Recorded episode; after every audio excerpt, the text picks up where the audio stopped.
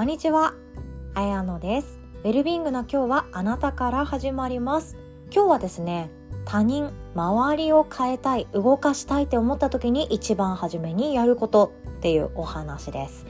あの人が変わってくれたらな、あの人が思い通りに動いてくれたらな、私の周りを取り巻くこの人たちがこんな風に動いてくれたらなっていう外に矢印が向いた時にじゃあ何をしていくかどうやって周りを動かしていくか。そんなお話かなと思います。私はもうこれでずっとずっと悩んできたような人間でもあるんですよね。あの人が変わってくれたらな。あの人が私の応援してくれたらな。あの人が私のこと味方してくれたらな。なんであの人は変わってくれないの？プンプン。みたいな。そんな毎日を送っていたなーって思うんですけれどもそれをクリアにしていく解決していくには一番初めにとてもとても大事なステップが待ってるなということを最近気づきました。でその答えはですね結論。工事現場に学べ。っていうお話なんですね。ということで結論そして本題に入る前に一つだけお知らせをさせてください。今日の夜そして明日の朝はですね自己ホニャララ館勉強会を開催させていただきます。テーマはですねあなたがあなたの最強のパートナーであるっていうことこれを理解していただくっていうために一緒に勉強しましょうっていうことなんですね。でなんで勉強会にしているかっていうとですね私がただ教えたところでこの自己ホニャララ感を使える人間になるかって言ったらそうじゃないっていうことが自分自身で判明したからなんですよね。例えば自己肯定感自己需要感自己効力感あと他にもいろいろあって収穫の力とかあったりするんですけれどもこういう力って持っているっていうことにまず気づくことがとってもとっても大事ででそしてその状態が今どういう状態なのかを自分で見てあげるもう一人の自分っていう力を使っていくのが大事だと思ったんですね。なのでただあ自己肯定感ってそういうことね自己効力感ってそういうことねだから私は今こうやって悩んでんだねなるほど。で終わらせてしまったらとってももったいないなって思っている人間でもあります。私はヨガ哲学に本当人生救われたなって思うことあるんですよね。あなんか人間ってそもそも悩むのが普通なんだとか生きてるとそりゃなんか悲しいとか苦しいとか辛いとかいろんな感情に出会うこともあるけどそれさえも全てが素晴らしくってそして物事のいい悪い成功失敗幸せ不幸っていうのは全部自分の感情が色付けしているものでっていうことを学ぶことができてすごくすごく楽になったなっていうのが私の20代後半だったんですね。だから私は悩むのね。だから私はこれで悩むのが好きなのねはクリアになってきたんですけど。じゃそこから自分とつながるっていうことができるようになっていくと今度もっともっと自分の人生を満たしたいとか自分を喜ばせたいっていう風に気持ちって変わっていくなとも思うんですよね。でそういうワードを使っていくとあとあることに気づくんですよ。あって言っちゃった。あることに気づくんですね。それは何かっていうと自分と自分。これは2人の人間がいる体で見たり自分のことを考えたり自分のことを思ったりしていくとすごく人生が進みやすくなるなっていう感覚があります。今私はこういう状態だね。今私はこうしたいんだね。今あなたはこういうふうに悩んでるんだねっていうふうに自分を大切にしていくとか自分を愛おしくしていく思っていく自分を喜ばせていくっていうそのセルフでコーチングができるようになっていくととっても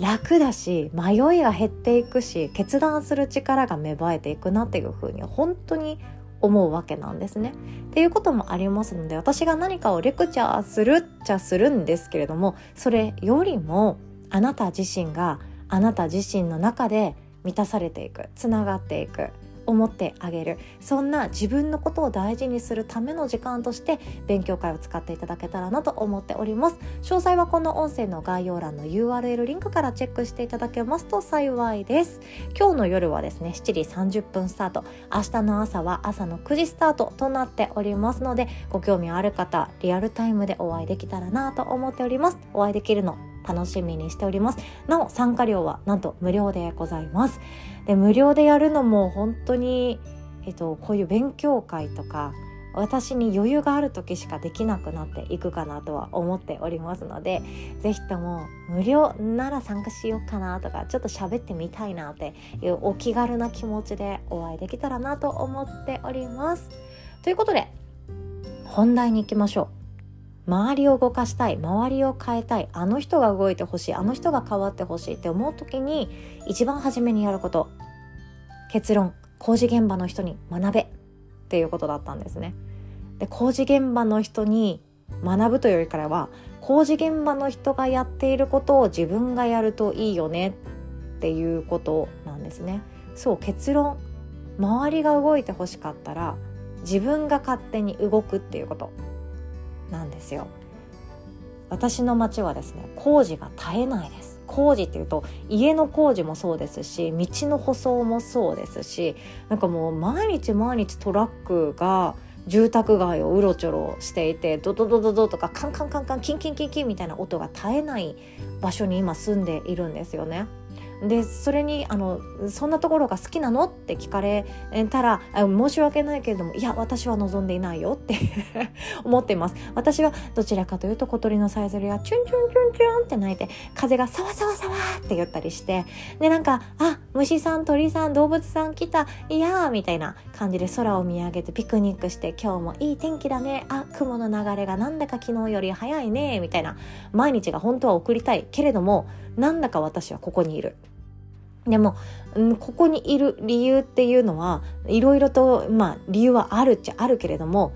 この騒がしい大阪の街を楽しまないのももったいないなって思うんですよね。えこの時にしか今この時にしか不快感とか不安感とか苛立ちとかどうしようもないところに私は住んでいるっていうこと自分だけの感情じゃ変えられないところに住んでいるというのをまじまじと実感させてくれるいいチャンスだなと思って何か学びをゲットしようと思って日々いるんですよね。さっさと引っ越せよっていう声はいありがとうございます。でそうそうそう本題なんですけど工事って何でするかっていうと地図を変えるからするんですよ。例えば、えーと、道の舗装とかそういう可愛いもんだったらいいんですけど私の実家の香川県高松市はですねえこことここの道くっつけようぜっていう大規模な工事結構やってるんですよ。ね、香川にお住まいの方は結構衝撃的な工事をこの数年間で見ることがあったと思うんですけどいやまさかこことここがくっつくはずなかったよっていう道路と道路がついにくっつくっていうのがこの数年間であったんですね。それどういうことかというと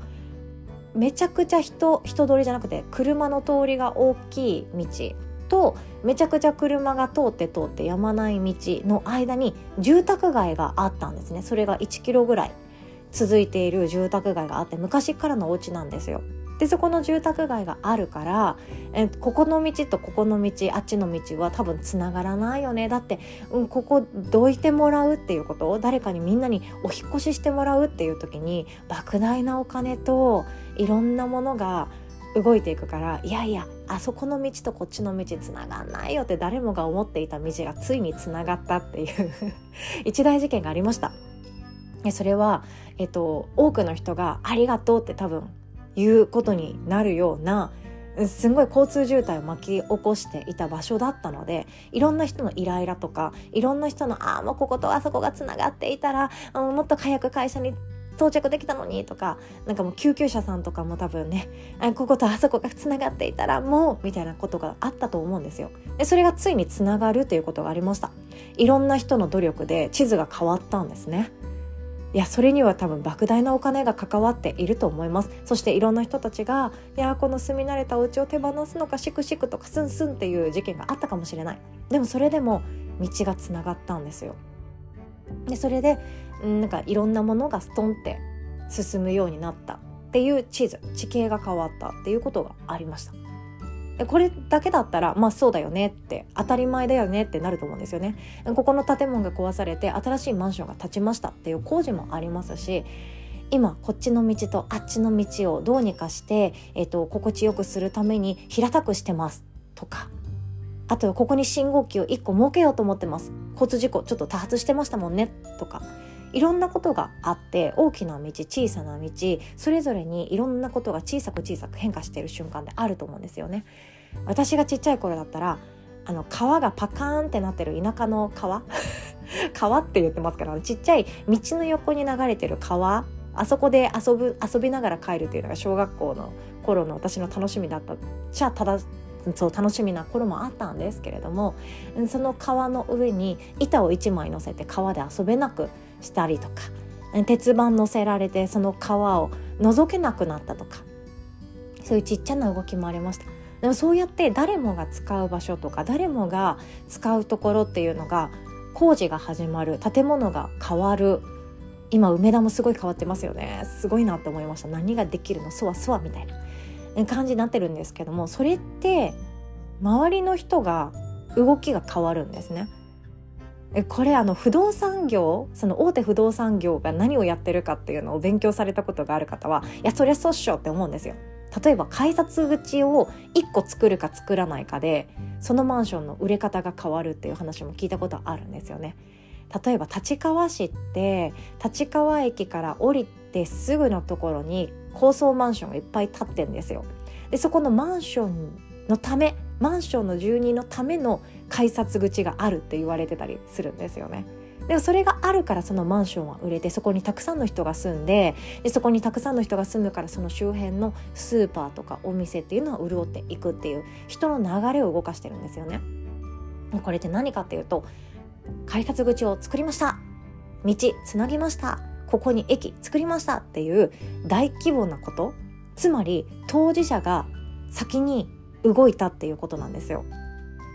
この駅潤したいな。じゃあみんなお店来てね。駅来てね。ってチラシを配るとかそんなレベルじゃなくって動きを変える。動線を変える。自分が先に動いちゃうっていうことをやってるんですよね。いや世の中ってめちゃくちゃ面白いですよ。あだから駅の北口は潤ってるけど南口は昔のままなんだね。でも人の動きは北口の方が多くってっていう風になってるのってこっちは南口は実は住宅街が多いからえ来てほしくないから北口だけを潤わせるようにしているっていう作戦かもしれない。いろんな作戦が私たちの街には潜んでるんですよ。まあそんな話はさておきもうこれ不動産の人たちに聞いた方がね確実な話が聞けると思うのでうさんくさい私の話はここでストップなんですけどつまりつまり言うと先に自分が動いちゃえっていうことなんですよ。先に自分が変わっちゃえ。先に自分が予定を入れちゃえ。先に自分がっていう風にしていくと周りが気づき始めます。周りがああの人今変わろうとしてるんだっていうことに気づき始めたりああの人ここにこういうスケジュールを入れてるってことは忙しくなる予定なんだなっていうふうに察知してくれるようになっていきます。これどういうことかというとシンプルに自分が先に自分の地図を作っちゃうと周りの人を待たなくっていいっていうことなんですよ。昔の私の話をちょっとだけさせてください周りの人が応援してくれたらやろうかなとか周りの人が「あいいね」って言ってくれたらやろうかなっていう決断の仕方をしている時期がありました。だからずっと周りのことを待って周りの顔色見てあ今違ったかもしれないやめておこうというふうに自分の決断を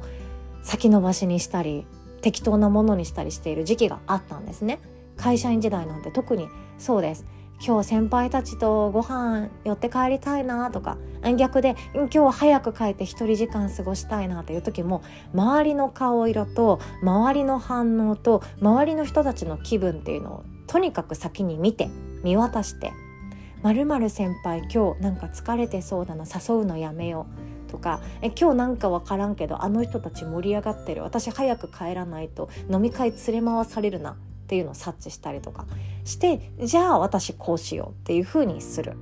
自分の感情とか自分の決断とか自分の思いっていうのを先延ばしにするとなんだかなっていう今日になっていく。それがずっと続いていくと私何のために今目の前のことやってんだっけ？私何のために今日ここにいるんだっけ？私何のために生きてるんだっけ？私何をするためにっていう風にどんどんどんどん自分の生き方が分からなくなっていく。そんな経験もしたことがあります。でもそれはですね先に自分で地図を作らなかったから先に自分で予定を入れなかったから先に自分が動かなかったからだなって思うことがあるんですよ。例えば3年後これをやっておきたい。5年後1日のスケジュールはこんな感じがいい。10年後私はこういうところに住んでこんなお仕事の仕方をしてこういう人たちに囲まれて楽しく過ごしたい。そんな設計図を先に作っちゃう。先に作っちゃうと周りの顔色どうこうじゃなくってそこに向かおうとする自分の横顔とか背中とかを見てくれた周りの人たちが勝手に動き始める。そう思うんですよね。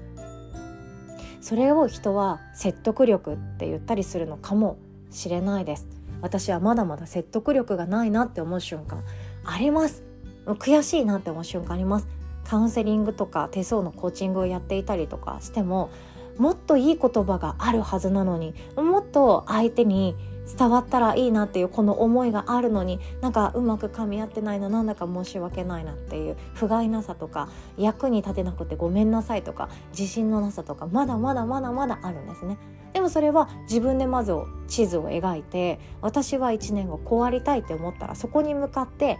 やることやる決断する。努力することする。興味あることを学ぶ。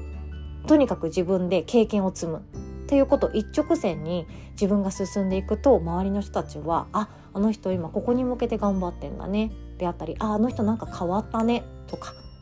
変わったね。しかも忙しそうだね。じゃあこんななんかえくだらん飲み会の誘いはちょっと後回しにして一緒になんか勉強できる場所とか探してみようかなとかそんな風に関わり方っていうのが変わっていくと思うんですよね。自分が先っていうことこれを本当に私は目の当たりにしました。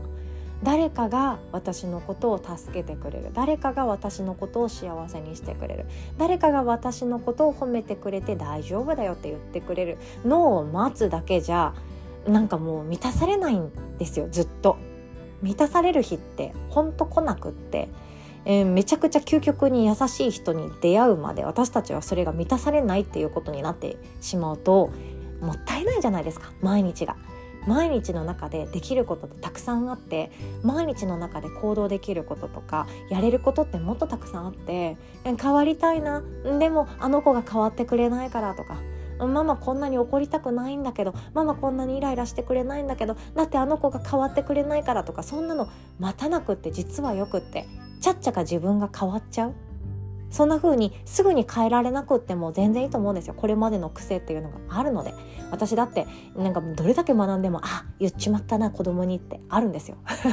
あります。そんなのありますよ。余裕がない時はなおさらあります。でもそれはすぐに変わらなくってもいいって思ってます。